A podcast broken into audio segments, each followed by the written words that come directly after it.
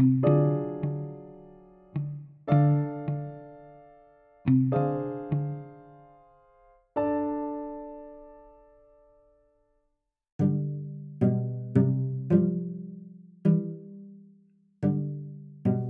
para pendengar, kita hari ini ada seorang kita punya speaker jemputan eh. Sebab kita akan membincangkan satu topik uh, yang aku kira sekarang ni macam semua orang nak tahu jugalah dan semua orang buat iaitu berkenaan dengan larian ataupun running. Running ke larian ni nanti kita tanya kita punya uh, speaker jemputan. Uh, aku nak perkenalkan uh, saudara Ifan bin Masri. Assalamualaikum. Waalaikumsalam warahmatullahi wabarakatuh. Ah, apa khabar? Alhamdulillah, baik. Di mana? Apa khabar kau?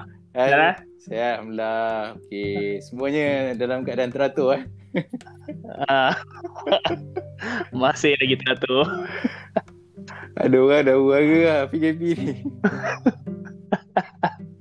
Ayan. Uh, dia akan cerita sikit lah tentang uh, larian uh, dan uh, topik-topik yang berkaitan lah. Tapi sebelum tu, uh, boleh perkenalkan diri sikit lah. Nama, uh, duduk mana asal. Okay, uh, bismillah. Uh, nama aku Irfan. Uh, tapi biasa kawan-kawan sekolah yang akan panggil M. Dan sekarang ni meletak di Batu Pahat ataupun spesifiknya Pak Raja lah. Dan aku sekarang bekerja sebagai cikgu uh, di sekolah swasta di sini. Uh, telah berkahwin. Uh, baru ada seorang anak M, M ni aku tengok dekat Facebook Memang dia paling antara yang paling kera Aku tak tahulah M ni Dia ni dulu masa sekolah Dia tak apa-apa pand- Aku tak tahu ada pandai ke tidak ah. Tapi dia bukanlah yang macam selalu share ke apa. Tapi memang topik larian atau topik running ni Memang dia minat gila aku tengok. Memang dia share macam-macam. Jadi kita nak korek sikit Apa yang dia boleh share dengan kita. Dan uh, insyaAllah apa yang kita boleh belajar Kita boleh uh, amalkan lah Sebab sekarang ni aku tengok memang sejak PKP ni orang dah mula rasa badan dia dah besar.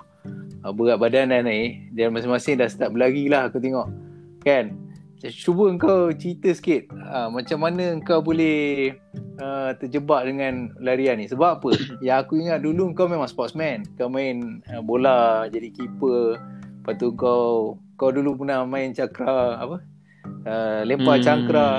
Lepas tu masa kau praktis lepas cakra tu aku tengah main bola, cakra tu kena kepala aku. Aku ingat lagi masa tu. okay, boleh cerita sikit macam mana kau boleh terjebak dengan aktiviti larian ni? Apa tujuan kau, apa motivasinya? Basically eh, uh, aku dah terlibat dengan dunia larian ni daripada tahun 2015 lah. Dah lama. Uh, hujung tahun 2015. Uh, sebab apa aku rasa aku uh, perlu terjebak dengan larian waktu tu uh, aku uh, mula mengajar kat sekolah kat Batu Pahat ni uh, awal tahun 2016 so bila aku pindah ke sini uh, yang sebelumnya tempatnya aku di JB so ada aku ada kawan-kawan kawan-kawan untuk main futsal untuk bersukan lah kan badminton dan sebagainya so bila aku balik uh, bila aku balik sini aku Yelah, bila budak sama, dia mana ada kawan tempat tinggal dia. Betul. Uh, hmm. So, bila aku balik tempat rumah aku, So aku tak ada kawan. so aku fikir apa apa sukan yang aku boleh buat. Ha. Apa sukan aku boleh buat. Kan? Nak ajar main futsal mana ada member. Nak ajar badminton pun perlukan orang. So memang tak ada member lah kan. Okay. So aku cuba aku cuba untuk uh, berlari. Dan dalam masa yang sama aku memang bertekad lah. Uh, aku nak uh, kurangkan asma. Sebab aku dah baca dah waktu tu ada orang boleh kurangkan asma dia ataupun hilangkan asma dia dengan berlari.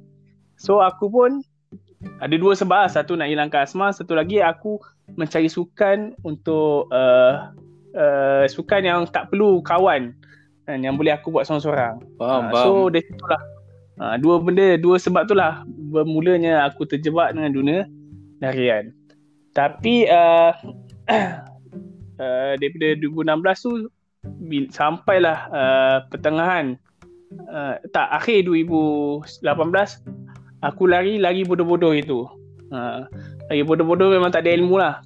Pakai kasut, uh, kasut pun kasut entam. Komentaram uh, lah. Baju, uh, komentaram baju pun yang suka tingkau kan. Uh, apa lagi? Uh, lari pun bawa pegang handphone kan. Uh, dari, So bila bila aku rasa okay, aku dah 3 tahun dah berlari waktu tu. 3 tahun. So aku rasa aku kena improve. Kena pergi lebih lagi lah daripada apa yang aku dah buat waktu tu. Alright. Jadi So- uh, daripada kau punya statement tadi tu, Ha, um, ya. ada ada satu benda yang menarik yang kau cakap uh, okey aku tahu kau memang budak sukan lah dari dulu. Jadi kau memang kalau kau Hmm. tak bersukan tak ada aktiviti kau pisang. Itu memang Ah, aku, ya, aku, aku faham sangat lah. Tapi yang asma tu aku uh, boleh kau cerita sikit macam mana uh, apa Okey pertama kau memang nak nak nak pulihkan kau punya asma ataupun kurangkan atau perbaiki Hmm, kau punya hmm. pernafasan lah. Tapi mungkin kau boleh Hmm, cerita sikit uh, macam mana macam mana benda tu boleh terjadi. Uh, mungkin berdasarkan apa bacaan kau lah. Mungkin aku rasa kau baca pun uh, mesti banyak juga dalam topik ni kan. Boleh kau perinci ke sikit macam mana larian ni boleh kurangkan asma. bila kita berlari kan dia uh, kita meng- menggunakan jantung kita kan paru-paru kita ni Ha ah. so uh, dengan berlari tu dia melatih paru-paru aku untuk mengepam mengepam bila aku lari laju aku paksa pam laju Faham? Kan? Hmm. so bila uh, aku berlari dan aku aku sedikit paksa untuk uh, diri aku berlari kan so bila ada paksaan dalam tempoh contoh aku bagi satu bulan aku paksa so bulan selepasnya dah mula kurang sikit Sebab apa? Hmm.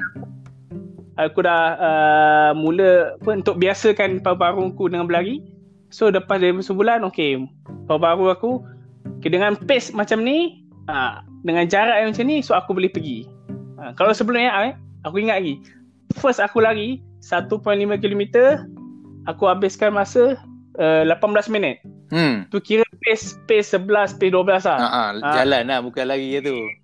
Itu memang berjalan berjalan lagi banyak.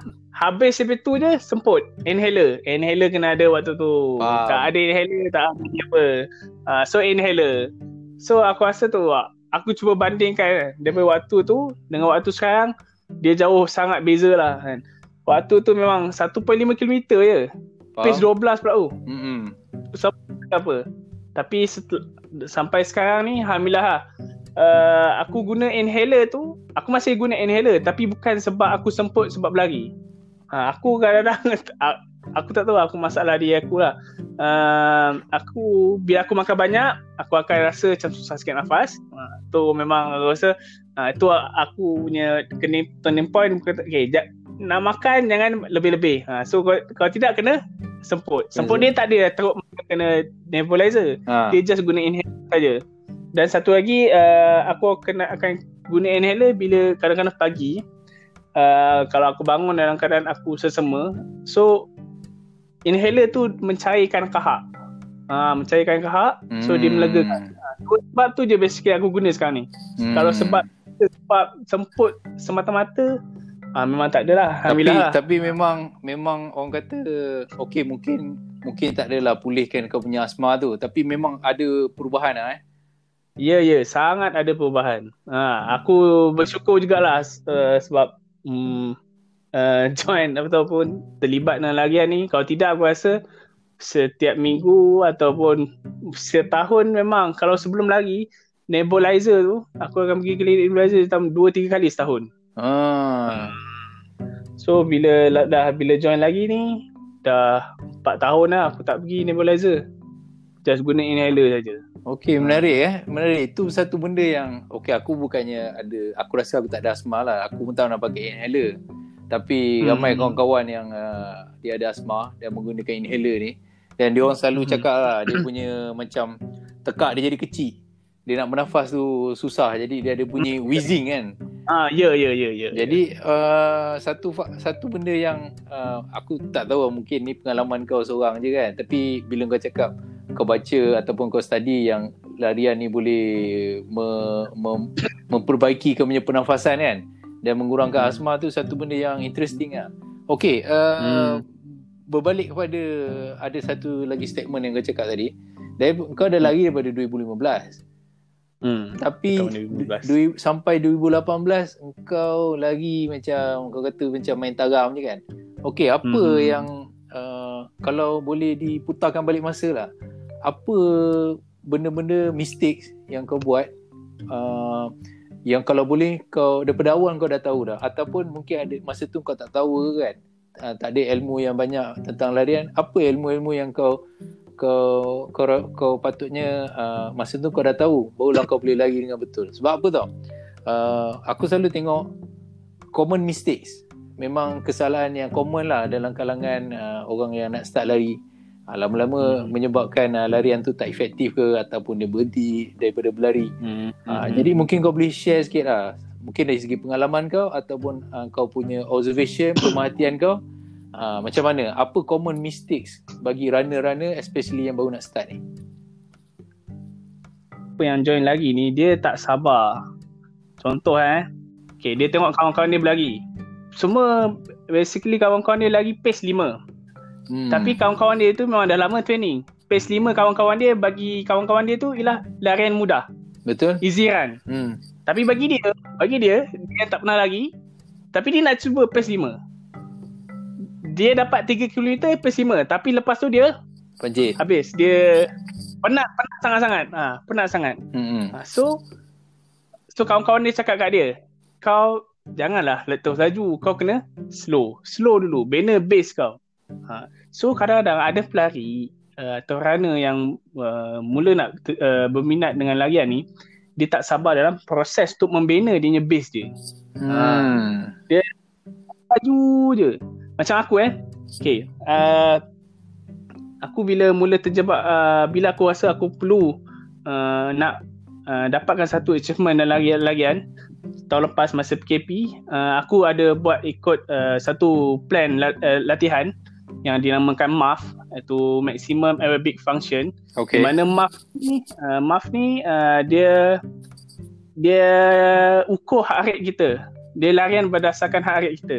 Okay, macam aku umur tahun lepas dia 28 okay. so macam mana nak tahu max heart rate yang aku boleh pergi dengan, untuk latihan uh, untuk base base training eh untuk latihan base aku So 80 eh, 180 tolak umur aku. So 180 tolak umur aku tahun lepas ialah 152. So hmm. sepanjang 3 bulan aku belum punya latihan ialah hari aku tak kisahlah berapa jauh pun aku lagi pastikan hari aku tak lebih 152. Itu itu 3 bulan aku bersabar. Itu. Dalam masa 3 bulan tu memang aku apa? Itu 100% uh, heart rate kan yang 15 tu. Uh, okay Ah uh, 152 dia dia hari aku uh, maksimum hari aku uh, kalau ukir umur eh 192. Tapi disebabkan aku ada fasa training aku iaitu base aku nak bina base aku.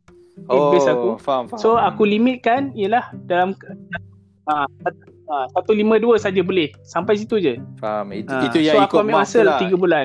Itu salah satu uh, apa ni yang dalam MAF punya ajaran tu lah. Okay, dalam okay untuk basically untuk uh, maaf ni lebih uh, satunya ialah dia ikut hari dia kita. Okay. So hari itu maksudnya dia limitkan uh, 10 contohnya aku 152. Okay. So range yang aku boleh pergi uh, ialah antara 142 hingga 152. So aku berlari lah sejauh macam mana pun lama macam mana pun aku kena stay kat situ je hari aku. Ah. Tak boleh lebih. Uh, So d- dalam latihan aku 3 bulan macam tu. Mm-hmm. So memang agak struggle. Okay. Macam sebelum tu aku dah boleh ingat uh, masa PKP uh, kira dah cuti uh, aku mula bulan 6 tahun lepas eh. Uh-huh. So aku dah tak berlari bulan 5 bulan 4 aku tak berlari dah sebab kita PKP. Mm-hmm. Yang tak boleh lagi kat luar kan. Uh-huh. Time tu tak ada email lagi, tak boleh lagi. So 2 bulan stop habis, stamina habis out.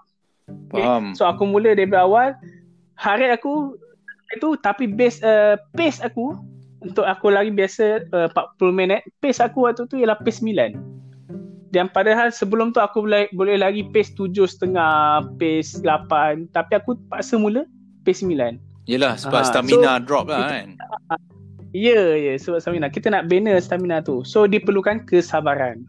Aha. Hmm. Tu kebanyakan runner saya rasa dia tak boleh nak bersabar dengan uh, proses Hmm. tu bagi aku salah satu lah yang kalau uh, benda lain yang aku boleh uh, beritahu ialah suka membandingkan diri dengan orang lain.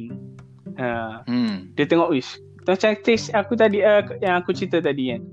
Dia tengok kawan-kawan ni tu yang dah biasa lagi pace 5. Betul. Lepas tu dia nak tu try pace 5 tapi tak mampu. So kawan-kawan dia nasihat dia guna pace 7 dulu, pace 7 setengah kan.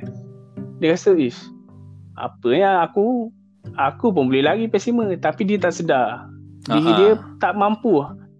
Jantung dia tak mampu, badan dia tak mampu lagi nak menambung pace macam tu dengan jarak yang macam tu. So hmm. dia kena mula dari bawah. So bila mula dari bawah dia tak boleh nak uh, bandingkan diri dia dengan orang lain. Orang lain mungkin dah lebih, dah lebih jauh. Macam aku kan. Aku nak bandingkan dengan siapa lah. Keep, Kalau kat sekolah tu yang kuat lari lah. Keep Chonge lah. Ah, oh, Keep Chonge. Keep Chonge tu, itu langit dan bumi jauh sangat tu. Itu easy run dia pun pace 3. Yelah, maknanya nak, nak banding nak banding kita katakan uh, katakan kita yang uh, lari biasa-biasa ni dengan atlet ke kan. Mana kita nak ah. bandingkan tu tak tak tak boleh lah kan. Tak betul lah kan. Okay, tak jangan dibandingkan dalam proses kita jangan bandingkan diri kita. Kita bandingkan dengan diri, diri kita yang lepas. Contoh kan, kita dah proses dah sebulan, okay, bandingkan diri kita dengan lepas. Kalau ada ada peningkatan, okay, bagus. Teruskan. Ha, hmm. tu antara bahan uh, ataupun ke dia macam uh, point yang pertama aku lah, tak sabar, tak sabar dan suka bandingkan dengan orang lain. Uh-huh. So bagi aku tu satu satu perkara yang perlu dielakkan lah. Kalau sesiapa yang nak join nak bergiat aktif betul-betul aktif. Kalau saya bagi aku kalau saya saja bagi aku tak ada masalah lah. dia saya saja je kan. Tapi uh-huh. kalau betul-betul dia nak join uh, larian dia nak dapatkan achievement dalam larian contoh dia lagi 5 km bawah 30 minit. So dia perlu ikut proses-proses yang ada. Mm-hmm. sebab apa? Kita DK kita ni nak bersukan nak bersukan untuk sihatkan badan tapi kita tak naklah bersukan sampai kita injured. Betul. Uh, so hmm. bila kita tak sabar, kita nak sentiasa push diri kita, jadi sukan tu akan mencederakan diri kita. Padahal sukan tu untuk sihatkan diri kita. Hmm. Uh, so kita tak nak uh, kita so kita nak sukan yang kita join apa-apa sukan pun, pastikan sukan tu menyihatkan badan kita, bukan mencederakan diri kita. So tu bagi aku dua point pun dah cukup lah baik cukup baik lah untuk aku bagi tahu kenapa uh, itu salah satu common mistake lah uh, di kalangan pelaku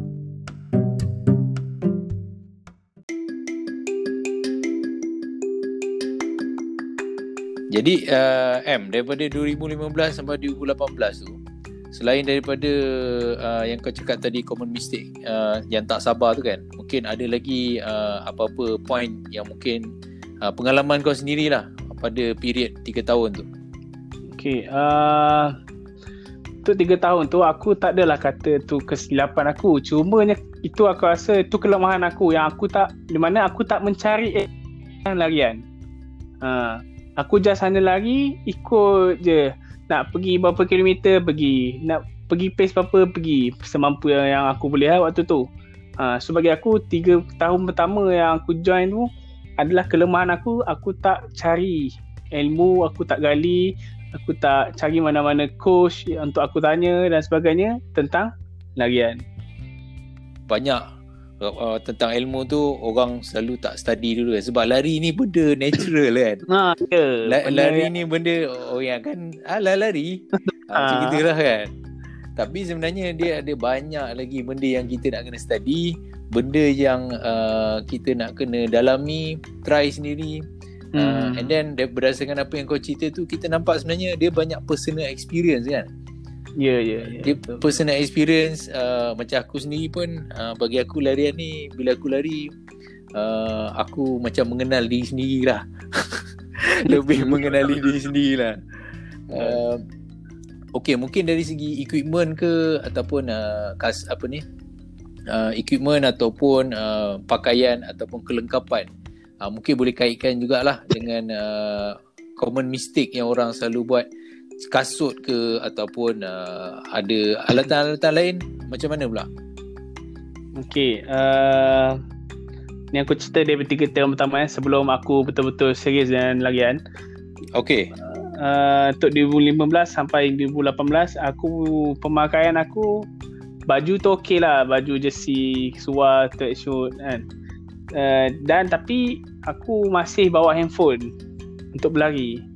So bagi aku waktu tu sebab aku tak mampu lagi beli jam yang sesuai uh, so bila bawa bawa handphone tu kadang-kadang dia ada rasa tak selesa lah kan.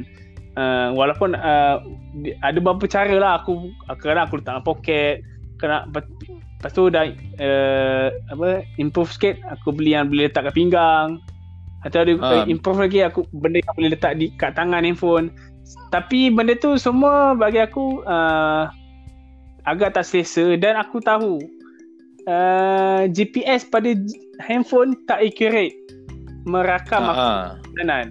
Ha. Okay. So aku tahu benda tu. So bila aku tahu benda tu aku rasa okay. Dah sampai masanya aku kena tukar kepada jam. Ha. So jam hmm. aku Amazfit Beep. Ha. Pada tu aku beli uh, lepas kahwin lah aku beli silap aku. Uh, 200 lebih harga. so dari situ okay. Bila aku ada jam tu aku dah selesa lah aku tak perlu bawa handphone so GPS lebih accurate uh, so waktu tu barulah rasa best sikit so bagi aku okay untuk uh, itu uh, tu dah, dah termasuk sikit lah lepas 2018 kan so basically uh-huh. 2015 2018 aku punya outfit aku pemaikan aku hanya biasa-biasa kasut pun aku beli kasut bandel je ha, kasut bandel RM80 naik uh-huh. dan dan menyebabkan kaki aku cedera uh, kaki aku cedera. Okey. Nanti aku aku beritahu sebab-sebabnya lah. Okey. Okay. Uh, so bila di bulan 2018 dan ke atas, 2019 lah. 2019 sampai sekarang. So untuk dari segi pemakaian aku, pemakaian aku okay, untuk baju masih aku pakai jersey, apa pakaian jersey lah. Dan untuk seluar aku lebih prefer untuk seluar tight uh, dengan seluar pendek lah. Satunya uh, pastikan tight tu tight compression memang ada tight yang membantu decompresskan otot uh, nama pun tight compression yang akan mengurangkan kita punya sakit uh, otot kita lagi dan membantu untuk melonjakkan kita punya performance lah. Uh, jadi jadi dia, dia kalau tight, ada, tight tight uh, compression lah bukannya tight biasa tak boleh lah eh. Tight biasa aku dah ada pernah try tight biasa dan aku bandingkan eh tight biasa dengan tight compression agak beza lah aku hmm. pakai tight biasa lari tapi dia agak ada sakit-sakit sikit tapi bila pakai tight compression tu alhamdulillah lah. Memang tak sakit lah uh. ada ni lah okey okey so, teruskan uh, yang tadi tu yang uh, ikut okay. apa perak kau punya tu okey uh. okay. so uh, tu untuk dari segi baju lah kalau segi device uh, kalau uh, siapa yang baru nak mula tak apa je guna handphone tapi bila dia rasa dia perlukan uh, Uh, satu achievement yang nak capai target yang agak power sikit daripada yang sekarang uh, aku rasa aku suggest lah untuk dia beli jam uh, labur lah duit untuk kesihatan kita kan jam belilah tak kisah apa-apa jam sekarang ni kalau yang okay aku bagi aku lah kalau yang murah okay Amazfit lah uh, tapi kalau banyak duit uh, bolehlah beli Suto, Garmin Pola dan sebagainya so aku pun dah merasa tiga jenis jam Amazfit ha uh, Mesfit Garmin dengan sekarang aku guna uh, Coros lah. Ha. Coros. Ha. Uh, aku guna Coros.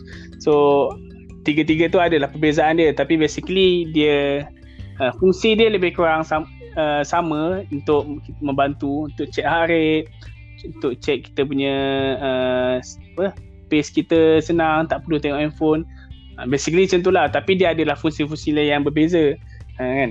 So bagi aku siapa yang nak uh, serius dengan larian nak improve aku saja memang uh, untuk beli jam lah supaya senang untuk kita monitor kita detail kita.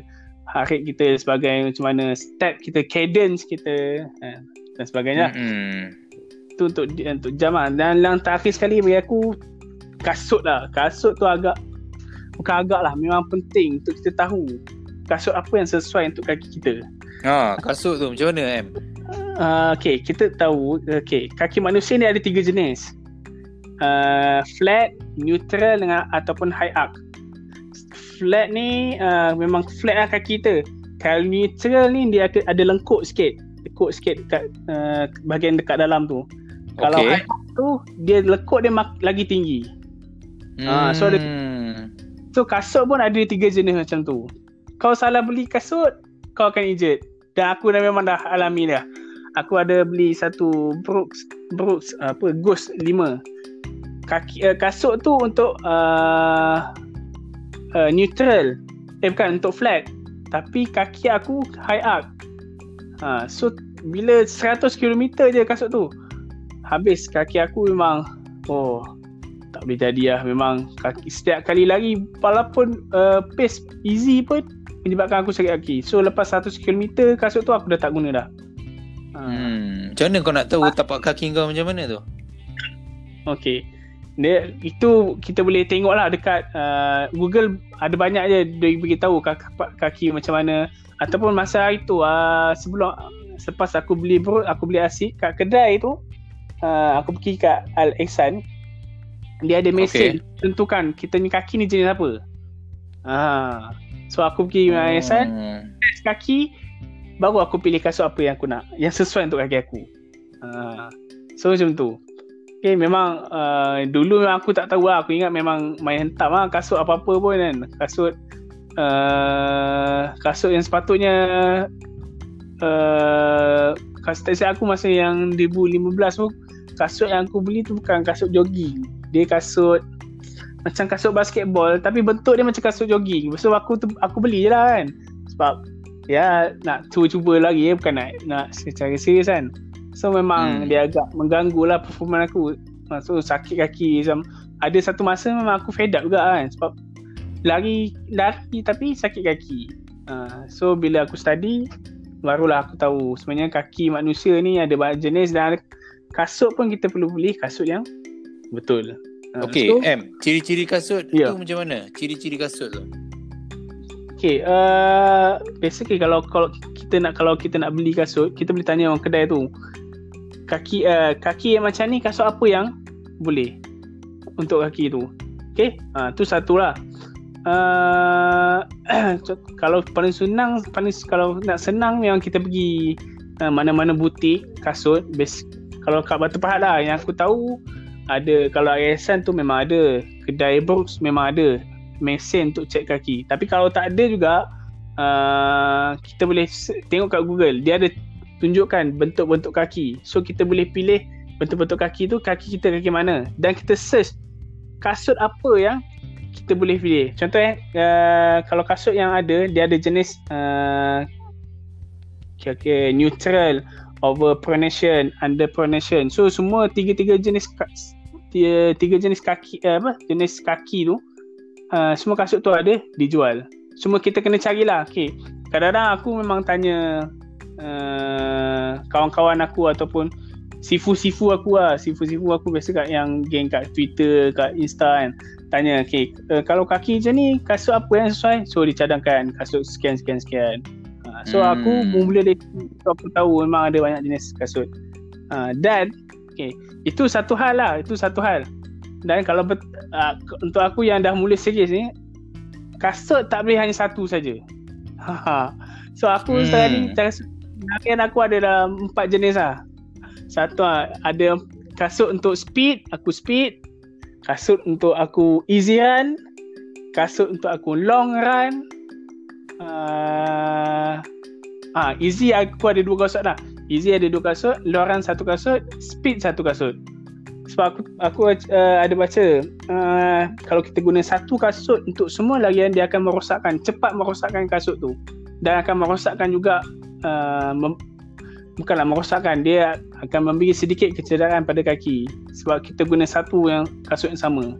Uh, hmm. So dari situ lah aku tahu okay memang uh, dari situ juga aku tahu memang sukan larian ni bukan sukan yang uh, bukan sukan yang murah lah agak mahal lah juga sebenarnya kalau aku kira aku nak invest berapa ribu lah, lah untuk sukan larian ni ha.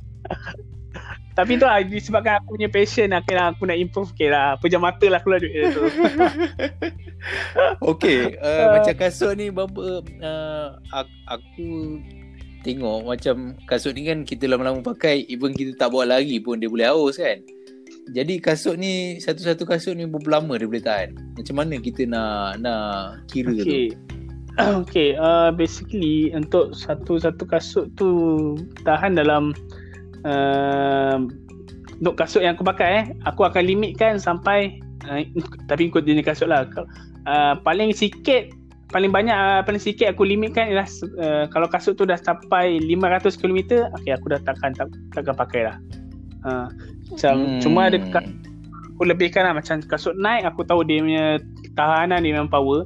Kasut tu kasut tu aku lebihkan sampai seribu sampai seribu tapi tak tak pernah lagi lah sampai seribu best setakat ni pun uh, ada satu dua setakat ni kasut aku yang aku dah retire kan aku dah pencen kan dia dah dua kasut.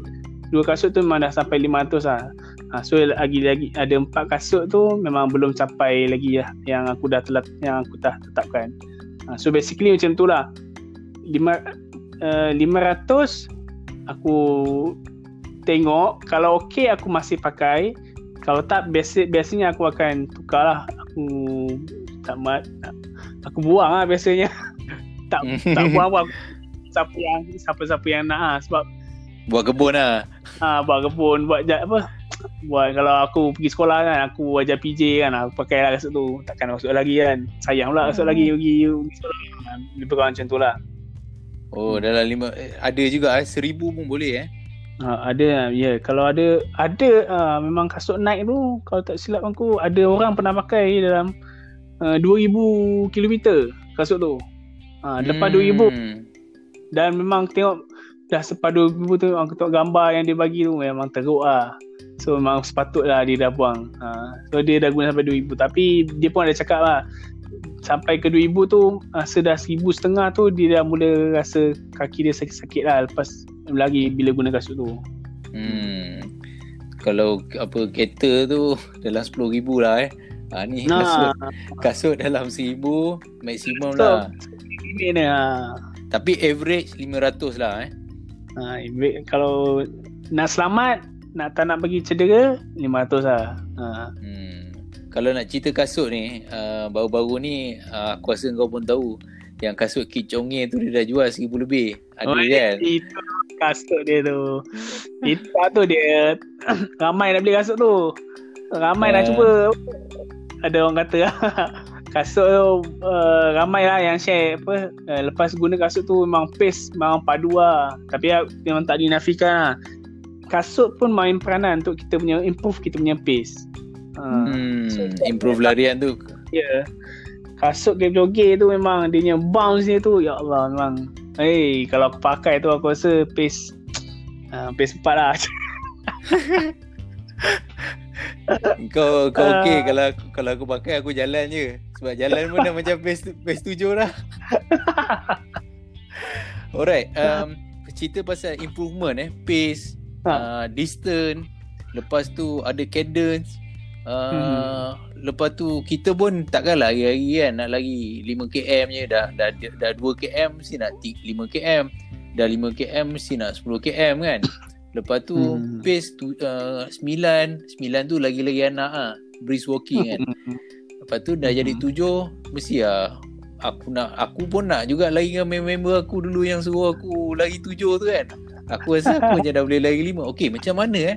Kita nak improve ni dari semasa ke semasa And then um, Kadang-kadang macam aku sendiri pun Aku macam hit. Aku macam ada wall tau. Dia macam Dia macam kena Dah dah dah max aku punya performance. Aku macam dah tak boleh laju lagi.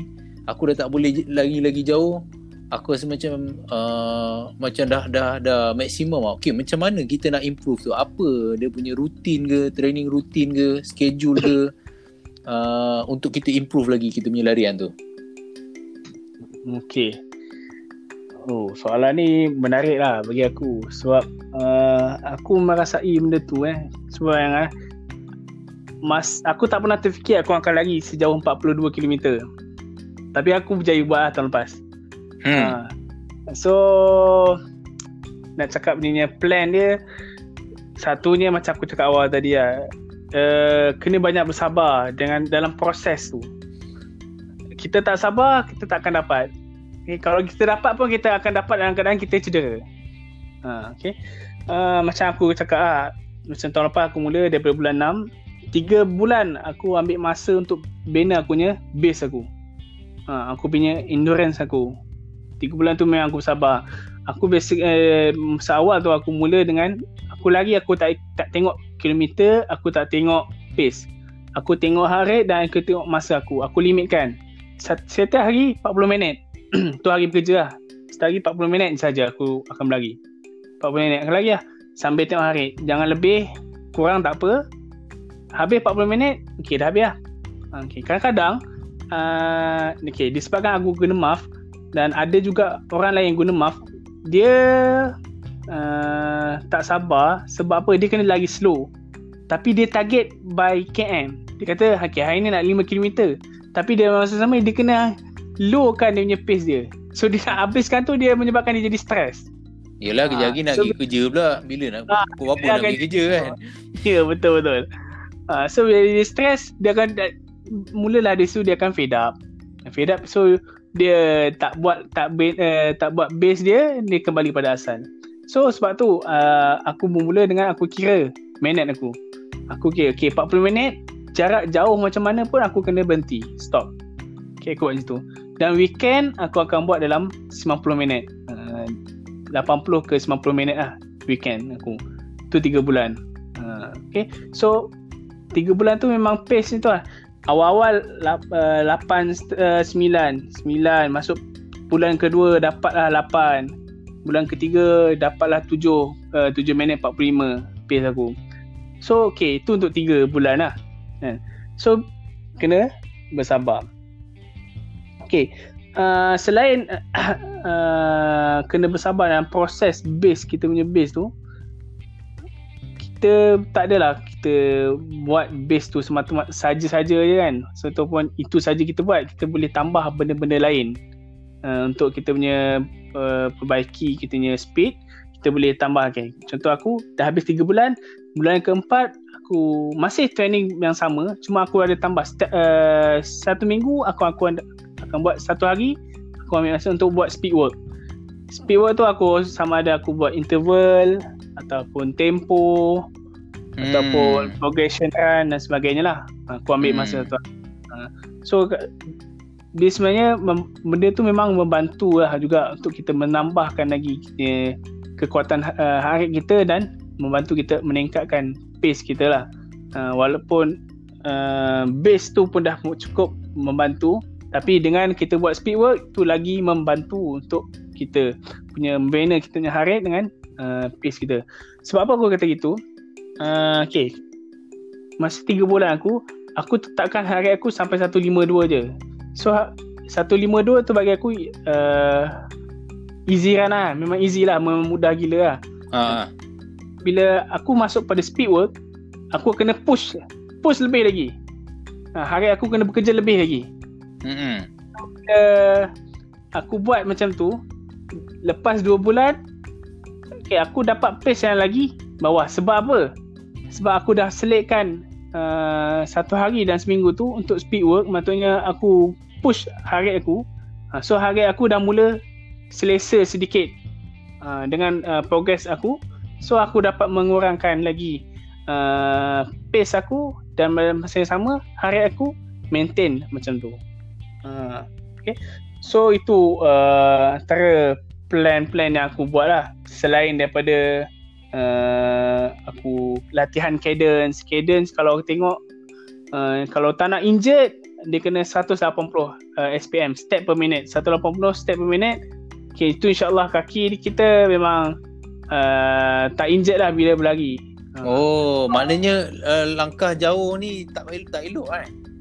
Dia elok bagi siapa yang dah pro.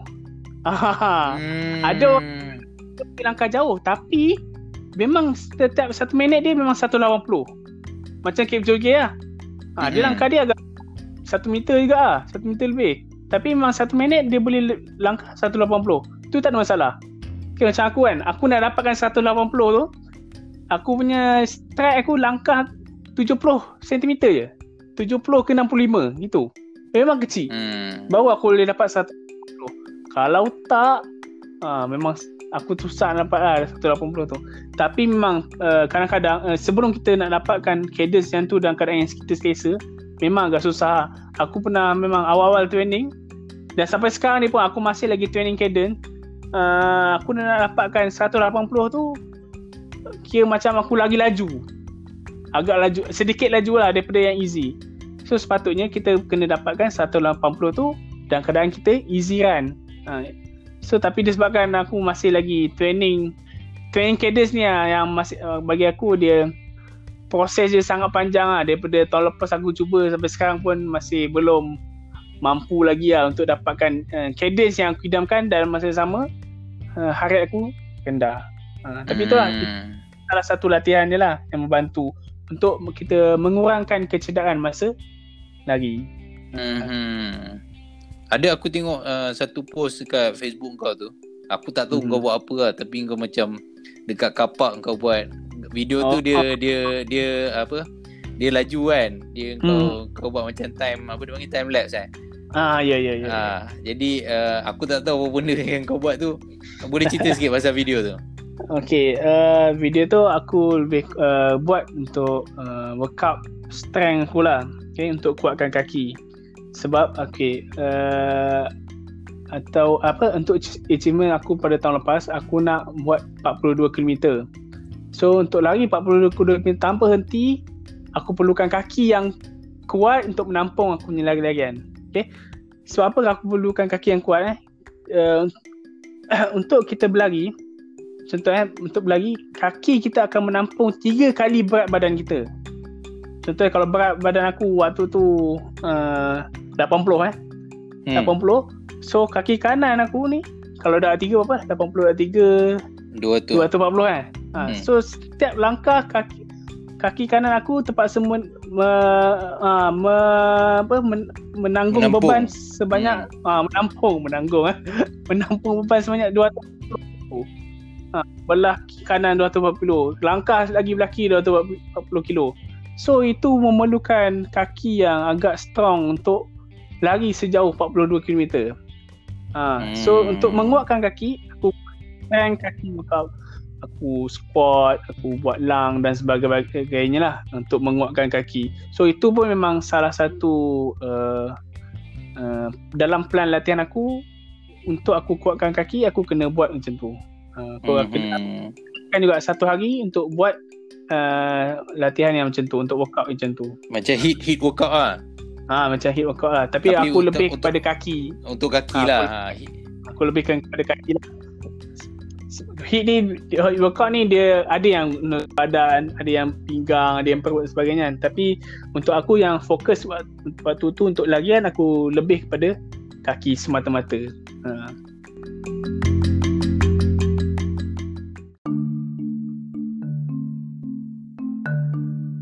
Ya, hmm. ini aku nak tanya salah faham orang terhadap larian ni. Ada orang dia tak nak lari selain daripada dia malas lah.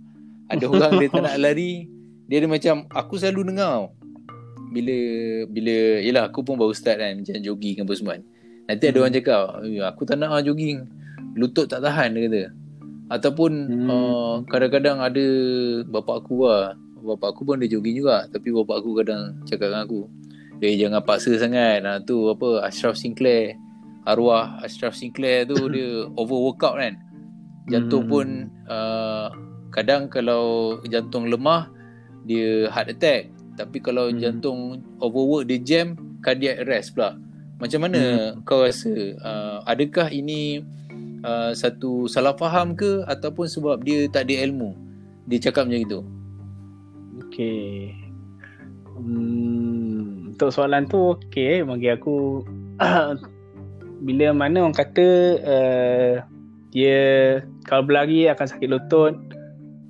bila berlari akan kena cardiac arrest uh, cardiac arrest tu tu betul. Bagi aku tu betul. Cuma benda tu kita boleh elak. Aha benda tu kita boleh elak. Okey tu kalau pasal lutut kan.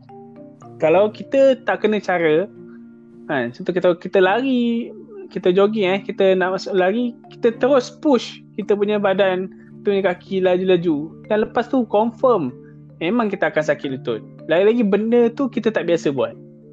Ha, so memang kan kena. Bagi aku memang betul. Lari yang boleh menyakitkan kita punya lutut tak ada tapi uh, tanpa training. Kalau dengan training yang proper ikut uh, latihan yang baik insyaallah kita boleh elak uh, kecederaan lutut tu uh, walaupun kita berlari kan kalau contoh uh, kena apa ke, serangan jantung kan tu bagi aku kan kalau tengok yang kes-kes yang sebelum ni yang kena kena jantung bagi aku, kalau tengok di disiasat benda tu berlaku sebab apa okey uh, dia tak tahu limit dia.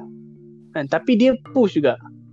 Uh, so bila dia push terlalu tinggi dalam keadaan stamina dia tak tak berapa okey. So itu yang menyebabkan dia terkena ya sakit jantung. Macam aku eh. Uh, aku nak masuk pada uh, session speed work. Aku bina base, uh, base aku 3 bulan. Baru aku berani masuk ke uh, speed work. Di mana speed work tu aku memang akan push heart rate aku. Push 188 sampai 190 pun pernah aku dapat heart rate uh, macam tu. Okay? Bila aku push. So uh, misconception atau salah faham berkenaan layan di mana kita akan mendapat uh, sakit lutut kena serangan jantung tu betul. Tapi kita boleh elak. Ha, itu yang aku boleh cakap. Dan kalau menggunakan ilmu yang betul kan, lah. ha, okay, dan yeah. teknik yang betul lah kan. Ya. Yeah. okey yeah, yeah, contoh-contoh lain? Okey contohnya kalau uh, salah faham kan salah faham tentang layan ni uh, ialah kita bila berlari kena lagi laju. Tak boleh lagi tahan.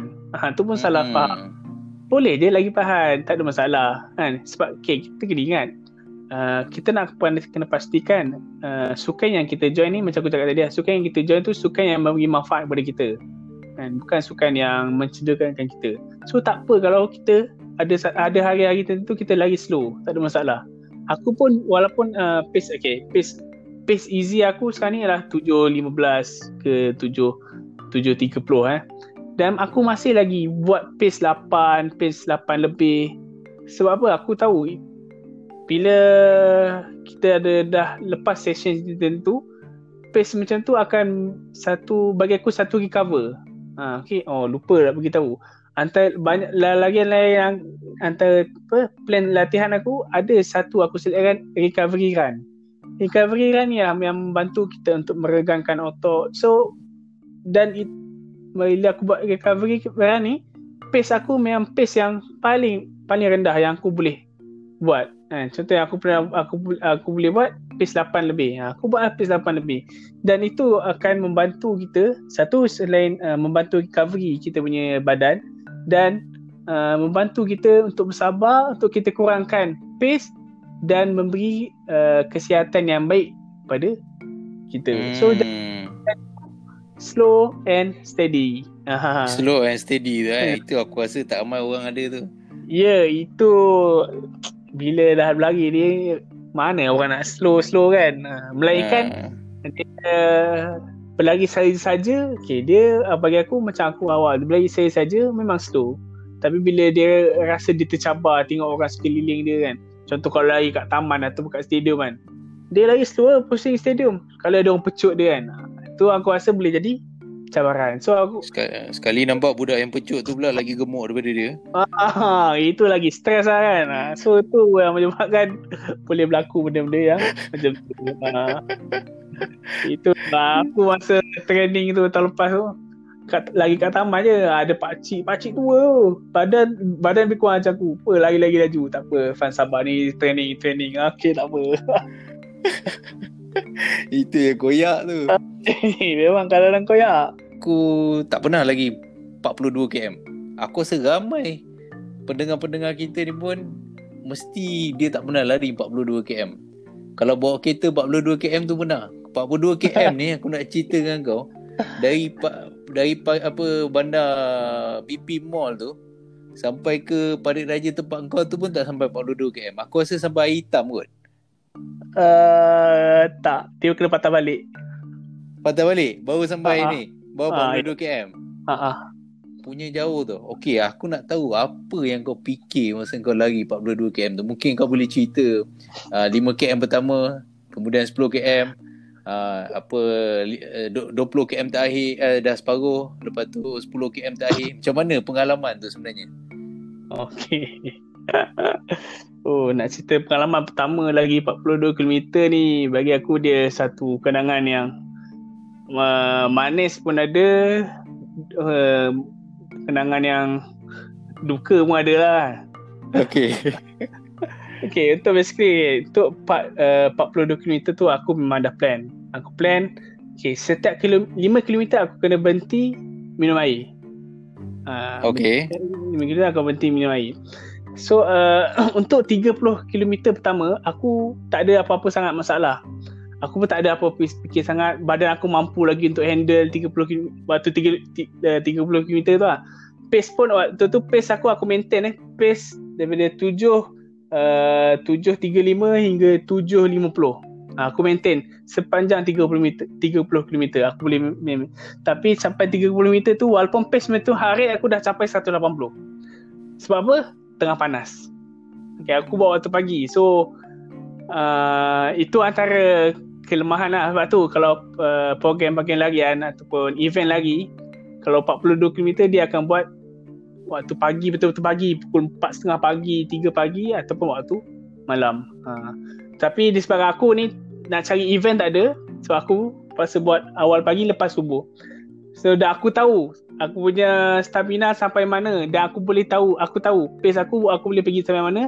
Dan kalau pace macam ni aku ambil kena ambil masa berapa lama. So aku tahu macam tu. So sebelum aku buat 40 km so aku dah study pace macam mana uh, pace macam ni aku boleh pergi tak pace macam ni boleh pergi tak uh, tak boleh pergi ke uh, berapa minit aku boleh pergi dengan pace macam ni dan sebagainya aku dah study.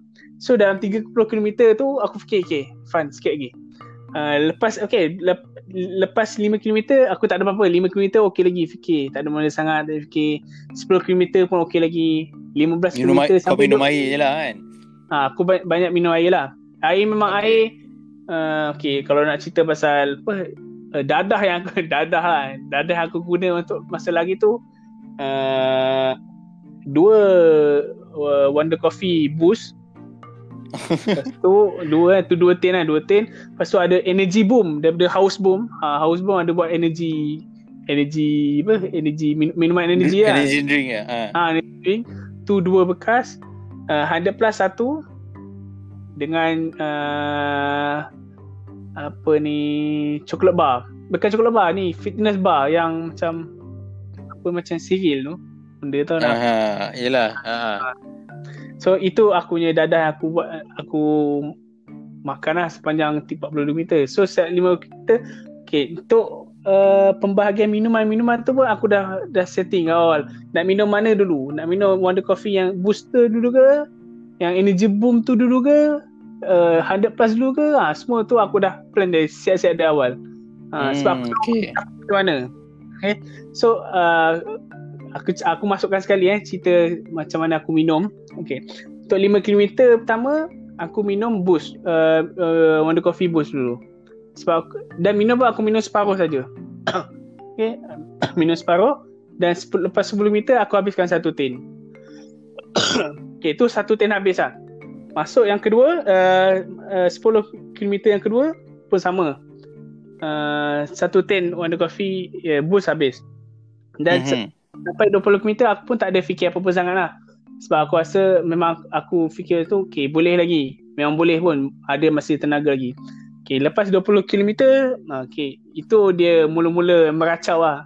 Fikir bukan. Tapi time tu boleh maintain lagi eh?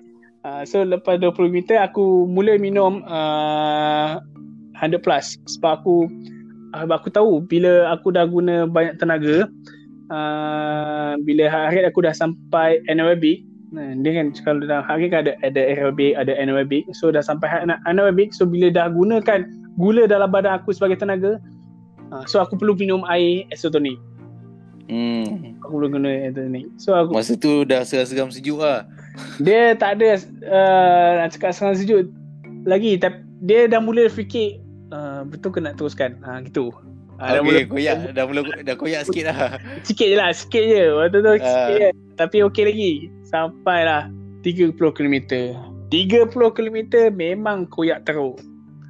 Aku cakap dia kau apa benda kau buat ni Fan sampai 30 km ni. Ya Allah, apa benda ni. Tapi masa sama boleh boleh sebab aku dah cakap okey. Ini dah plan daripada bulan 6. Kau tak buat hmm. juga. Lebih lagi nak buat. Aku dah cakap kau aku cakap dia dia aku macam tu rasa tengah lagi tu dia cakap okey okey okey okey walaupun memang dah fikir nak fed up lah sebab time tu uh, matahari pun dah naik pukul sebelah lebih kan uh, so, yeah. lagi dalam cuaca yang panas tu oh bagi aku memang eh memang mencabar lah kan memang rasa, rasa pada Masya. Oi, tu tak berani cakap oi. Itu macam kita teruk kan. Tapi memang bagi aku tu aku tak pernah lagi dalam keadaan macam tu. Ha, so bagi aku hmm. itu paling teruk aku pernah rasa lah. Ha, selepas dah lagi 30 meter kena hadap lagi 12 km yang dalam keadaan panas terik tu memang ha, aku dah hati memang cakap buka, buka dah dah macam uh, tak macam aku cakap tadi lah, dah fikir nak stop, dah fed up kan. So kat di situlah aku mula minum energy boom.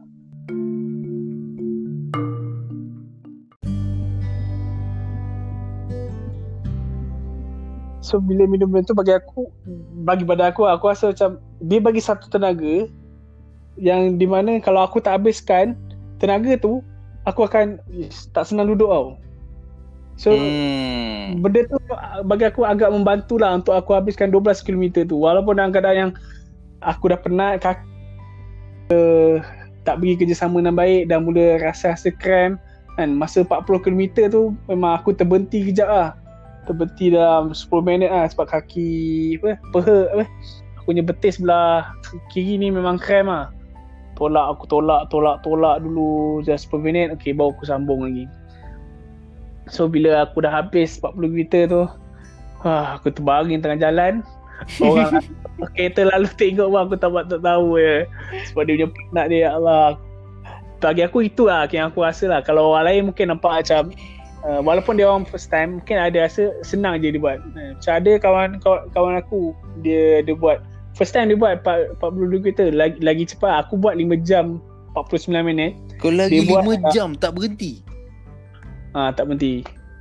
Puh. Uh, Oh ribau ke apa uh, Tapi itulah memang fikir balik uh, Aku tersangka lah aku boleh buat macam tu Dan aku Aku buat dekat uh, kawasan rumah mak aku. Lepas tu dia tanya Dia boleh ke Tanya apa benda lah buat kerja gila lagi Lagi tak panas lagi 40 km kan.